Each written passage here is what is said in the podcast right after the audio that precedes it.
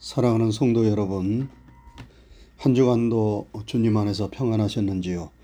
주님의 평강이 때마다 일마다 여러분과 함께 하시기를 주님의 이름으로 축원합니다. 오늘은 추수감사 주일입니다. 지난 한 해 동안 우리와 함께 하신 하나님의 은혜와 사랑을 생각하며 감사로 충만한 주일이 되기를 바랍니다. 오늘 설교의 제목은 여호와를 송축하라 입니다. 한번 따라 하시지요. 여호와를 송축하라. 시편 기자는 오늘 본문에서 내 영혼아 여호와를 송축하라. 내 속에 있는 것들아 다 그의 거룩한 이름을 송축하라 하였습니다. 또한 시편 100편에서는 그에게 감사하며 그의 이름을 송축하라 말씀했습니다. 여러분 여호와를 송축하라는 의미는 무엇입니까? 그것은 마음에서 우러나오는 감사로 하나님을 찬양하며 높이는 것을 의미합니다. 우리는 언제 어디서나 어떤 처지나 형편에서든지 간에 여호와를 송축하며 감사하는 삶을 살아야 합니다. 이것은 우리를 향한 하나님의 뜻이요 요구요 명령입니다. 여러분, 우리는 지난 한 해를 살아오면서 얼마나 하나님을 송축하고 감사하며 살았습니까? 우리가 하나님을 높이고 감사할 때마다 하나님은 기뻐하시고 영광을 받으십니다. 시편 50편에서 감사로 제사를 드리는 자가 하나님을 영화롭게 한다고 말씀했습니다. 우리가 환란 중에 있다 하더라도 감사하면 하나님은 그 환란에서 우리를 건져 주시고 구원해 주시겠다고 약속하셨습니다. 감사로 제사를 드리며 환란 날에 나를 부르라. 내가 너를 건지리니 내가 나를 영화롭게 하리로다. 이렇게 말씀했습니다. 그러므로 우리는 언제 어떤 상황 속에서라도 하나님의 선하심과 인자하심을 믿으며 여호와 하나님을 송축하고 감사해야 합니다. 여러분, 우리가 어떻게 하면 하나님을 송축하며 감사할 수 있습니까? 그것은 우리가 하나님께서 우리에게 베풀어 주신 은택을 잊지 아니할 때 가능합니다. 그래서 시편 기자는 내 영혼아 여호와를 송축하며 그의 모든 은택을 잊지 말지어다 이렇게 말씀했습니다. 여러분, 은택이 무엇입니까? 은택이란 은혜와 혜택을 의미합니다. 우리가 하나님을 찬양하고 감사하려면 하나님께서 우리에게 베푸신 은혜와 혜택이 무엇인가를 잘 알고 깨달아야 합니다. 그것을 잊지 말고 기억해야 합니다. 하나님께서 나에게 베풀어 주신 은혜와 혜택, 은택을 알지 못하는 사람, 그것을 깨닫지 못하는 사람은 마음에서 우러나오는 진정한 감사와 찬양을 하나님께 드릴 수 없습니다. 그것은 마치 부모님의 은혜와 사랑을 알지 못하고 깨닫지 못하는 자식들이 부모님께 진정으로 감사할 수 없는 것과도 같습니다. 여러분, 감사에는 세 종류가 있습니다. 첫째는 조건적 감사입니다. 조건적 감사는 감사할 만한 조건과 이유가 있기 때문에 감사하는 것입니다. 이것은 세상 모든 사람들이 일반적으로 하는 감사이지요. 생각해 보면 우리가 하나님께 감사할 일들이 얼마나 많습니까? 시편 기자는 오늘 본문에서 하나님께서 우리에게 베푸신 은택들을 쭉 열거하면서 그 모든 은택을 잊지 말라고 말씀했습니다. 내 영혼아 여호와를 송축하며 그의 모든 은택을 잊지 말지어다. 그가 내 모든 죄악을 사하시며 내 모든 병을 고치시며 내 생명을 파멸해서 속량하시고 인자와 극률로 관을 씌우시며 좋은 것으로 내 소원을 만족하게 하사 내 청춘을 독수리같이 새롭게 하시는도다. 여러분 우리가 생각해 보면 지금까지 지내온 모든 것이 하나님의 은혜요 하나님의 사랑 아닙니까? 저는 제가 사람으로 태어난 것만 생각해도 너무나 감사합니다. 만일 제가 사람이 아니라 짐승으로 태어났다고 생각해 보세요. 집에서 기르는 개나 고양이하고 지금 저희의 신세가 바뀌어져 있다고 생각하면 참으로 아찔하지 않습니까? 그런데 하나님은 여러분과 저를 짐승이나 항상 그 자리에만 있어야 하는 답답한 식물이 아니라 하나님의 형상대로 지음받은 사람으로 생명을 주셨습니다. 또한 우리 죄를 사하시고 수많은 죽음의 고비에서 지켜주셨고 병을 고쳐주셨고 지금까지 먹을 것 입을 것을 주시면서 필요로 하는 것들을 채워주시며 인도해 주셨습니다. 행복한 가정을 이루게 하시고 사랑하는 가족들을 주시고 삶의 보람을 느끼며 일할 수 있도록 직장과 사업을 허락해 주시고 세계에서 가장 잘 사는 미국에 오게 하시고 미국에서도 가장 기후 좋고 살기 좋은 캘리포니아 세노세에 살게 하셨습니다. 여러분 모든 것이 하나님의 은혜 아닙니까? 무엇보다도 우리가 감사해야 하는 이유가 무엇입니까? 그것은 우리가 하나님의 은혜로 예수님을 믿어 죄사함을 받고 구원받은 하나님의 자녀가 된 것입니다. 여러분 우리는 어차피 이 세상에서 잘 사나 못 사나 한 번 왔다 떠나야만 하는 인생들입니다.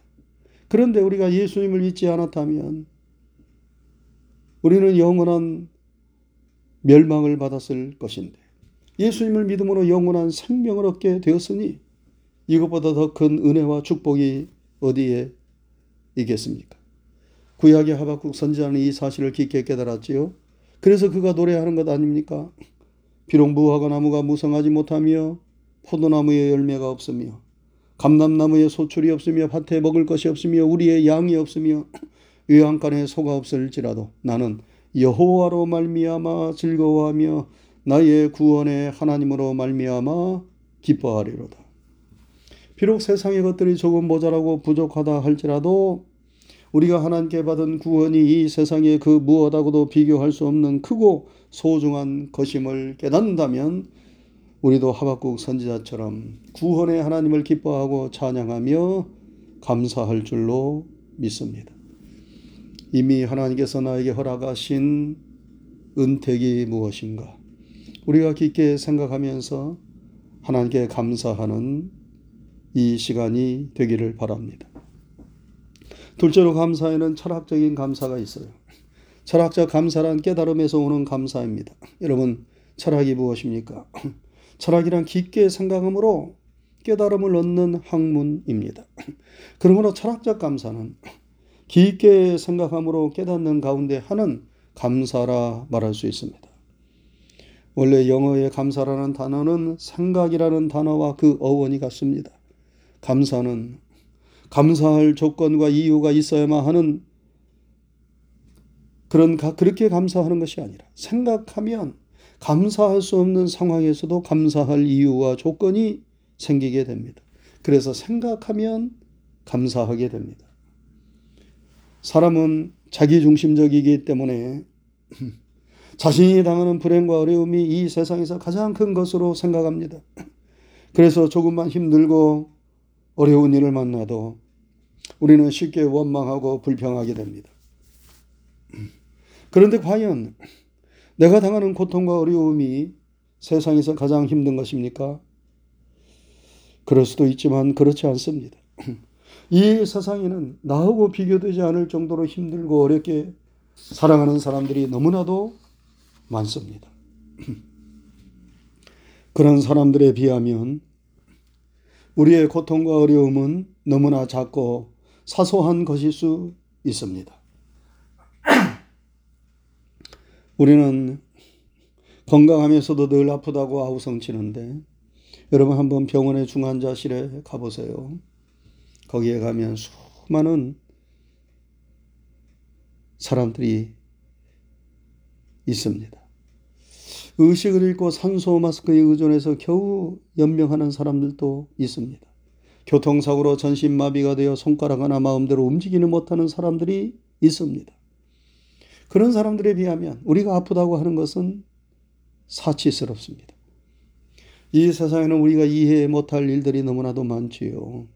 참으로 가슴 아픈 일들을 겪는 사람들이 너무나 많습니다. 여러분, 우리는 너무나 붙잡으려고 합니다. 욕심으로 살려고 합니다. 그래서 마음에 평안이 없고 불평과 불만이 늘어갑니다.